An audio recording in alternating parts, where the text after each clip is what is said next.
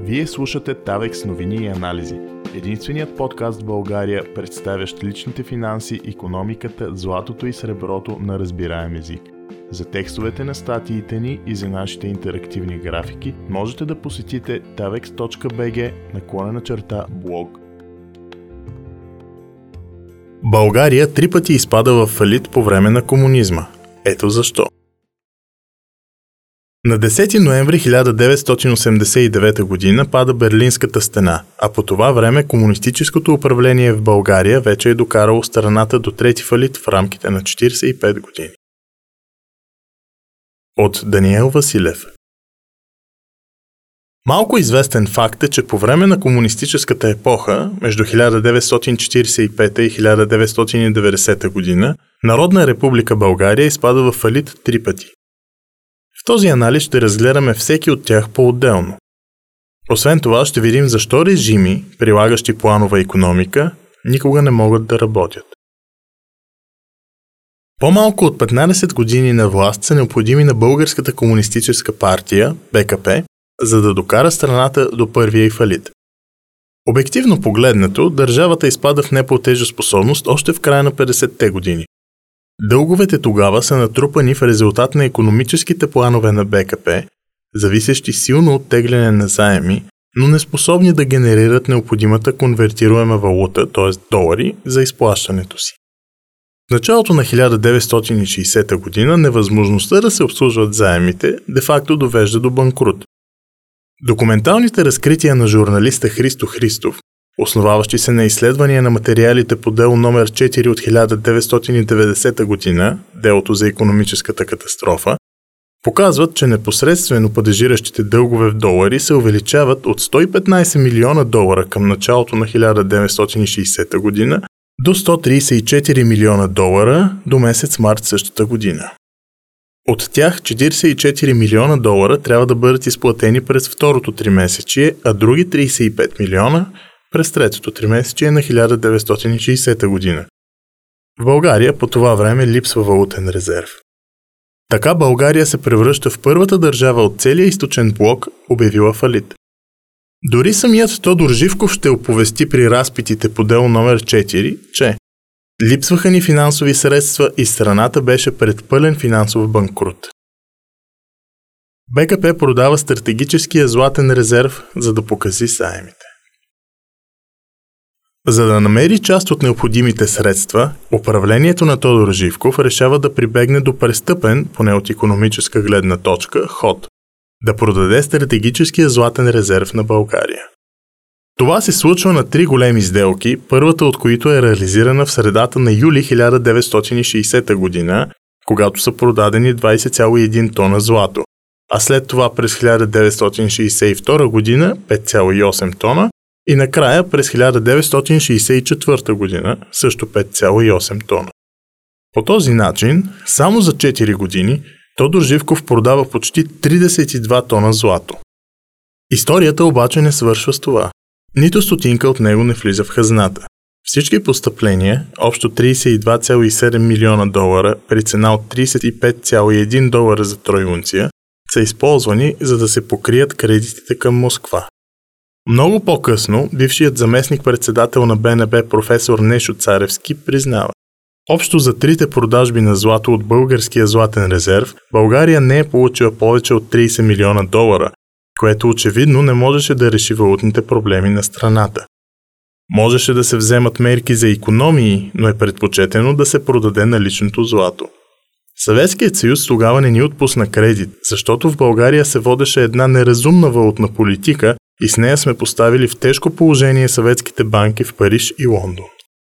Ако се има предвид, че след 8-10 години на международните пазари златото рязко скочи над 10 пъти, то щетата за България е огромна, дори и да се има предвид инфлацията. Именно поради хроничната финансова слабост на Народна република България, Живков прави и друго национално предателство. Предлага страната да се слее с Съветския съюз. Офертата, за щастие, е отказана от Москва. Втори фалит на България, 1977 година. Въпреки, че първите 15 години комунистическо управление в България вече довеждат страната до економическа катастрофа, БКП и Тодор Живков продължават да творят грешни стопански политики. Така след още 15 години те отново докарват страната до фалит. Този случай обаче дълговете вече възлизат на 6 милиарда долара, вече не са само към СССР, но и към западни банки. Те са натрупани основно заради обсесията на управляващите към тежката промишленост. Тя не просто се изгражда на кредит, а в последствие се и поддържа чрез заеми, което обославя и рухването и след 1989 година. За разлика от първия фалит на България обаче, Леонид Брежнев се смилява над банкортиралото Живково управление и отпуска живото спасяваща финансова подкрепа. Все пак съветският лидер го предупреждава, че економическите проблеми рано или късно се превръщат и в политически. Не трябва да се заблуждаваме обаче. В средата на 70-те години България изпада в технически фалит. Единствената причина той да не се състои е късметът, че СССР благоволява да подпомогне страна. Третият фалит на България 1987-1990 година във всеки случай, Народна република България и БКП продължават да се издържат на кредити, все повече от които идват от чужбина. Същевременно страната далеч не произвежда достатъчно стоки, които да пласира нерядко на дъмпинг в чужбина срещу долари. Така, през 80-те години покачването на задълженията е лавинообразно. Само между 1984 и 1989 година Дългът на България се покачва над 3 пъти от 2,9 до 10,7 милиарда долара. Средствата, с които да се обслужват подобни заеми, липсват напълно. Председателят на БНБ по това време Васил Коларов в доклад лично до Тодор Живков посочва, че средствата, необходими за обслужване на заемите към западните банки, надхвърлят с 100% валутните постъпления на България. Така страната отново изпада в технически фалит още в средата на 80-те години. Положението се влушава още повече в самия край на комунистическото управление. През 1989 година външният дълг се увеличава с почти 10% и вече надхвърля 11 милиарда долара. Вътрешният дълг обаче е 26 милиарда лева. Затова не е очудващо, че още през март същата година България обявява фалит по него. Към 1993 година външният дълг ще ескалира до 13,8 милиарда долара. Доклад на БНБ показва, че от тези средства падежиращите външни задължения за лихви и главници през 1990 година са 3,9 милиарда долара. Това е напълно непосилно за България и Андрей Луканов обявява мораториум върху обслужването на външния дълг на 30 март 1990 година. Наследството на третия фалит на България По отношение на третия фалит, економистът Красен Станчев посочва Фалитът на България от март 1990 година е по-тежък и поради разпадането на съвета за економическа взаимопомощ и загубата на пазар за великите български индустрии. И гръцкият фалит през 2008 година и българският през 1990 година са пред частни кредитори и са еднакви като дял от брутния вътрешен продукт. Приликите между тях са просто поразителни. В основата им е желанието да се задържат управляващите партии на власт. В тогавашна България една партия е на власт и това влушава нещата. Кредиторите вярват, че Европейския съюз и Съветския съюз винаги ще са под ръка, за да подкрепят платежния баланс. Българският дълг е гарантиран, в кавички, от разделението на труда в СИВ, а гръцкия с трансфери от бюджета на Европейския съюз. Солидарността и взаимната помощ са политическата риторика, която подкрепя безотговорното поведение на властите. Наследството на комунизма е хиперинфлацията в България в началото на 90-те години, рухването на производството, което не може да просъществува на свободния пазар и последвалия тежък преход, Брутният вътрешен продукт се срива понякога с двуцифрени темпове. За нашите инфографики можете да посетите tavex.bg наклонена черта блог. Така иллюзиите за просперитета по време на Народна република България са разбити.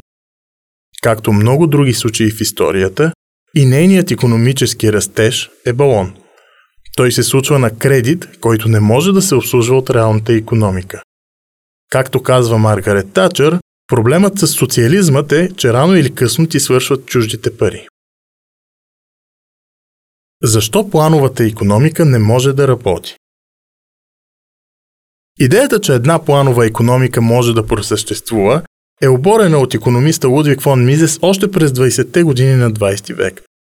В есето Economic Calculation in the Socialist Commonwealth и в последствие в книгата Социализмът, економически и социологически анализ, той доказва, че без частна собственост, свободни пазари и нерегулирани цени няма плановик, който да може да определи от кое, по колко и как да се произвежда. В економиката това се нарича проблем с економическата калкулация при социализма. Точно това е недъгът, от който страда социалистическата економика и в България. Пазарните цени са механизмът, който показва какво се търси от потребителите. Когато те са елиминирани, обратната връзка под формата на реалната лихва и сигналите, идващи от печалбите и загубите, също изчезват. Точно поради тази причина социалистическите управляващи се впускат в изграждане на утопии, без да знаят от кое има действителен економически смисъл и от кое не. Опитът за коригиране на този недостатък на плановата економика е въвеждането на петилетките. Плановиците разглеждат промените на цените и на търсенето на западните пазари и коригират общия ход на економиката, така че поне в известна степен тя да се доближи до тях. Разбира се, това също се оказва невъзможно. Затова и след фалитите и краха на комунизма, економиката на България изпада в дълъг преход, при който, измежду другите феномени, се ликвидират и предприятията от миналото, които просто не могат да продължат да съществуват. А страната и жителите й научават болезнено и от опит урока за невъзможността на економическата калкулация при социализма. Текстът на статията, както и интерактивните инфографики към нея са достъпни на davex.bg наклонена черта блог.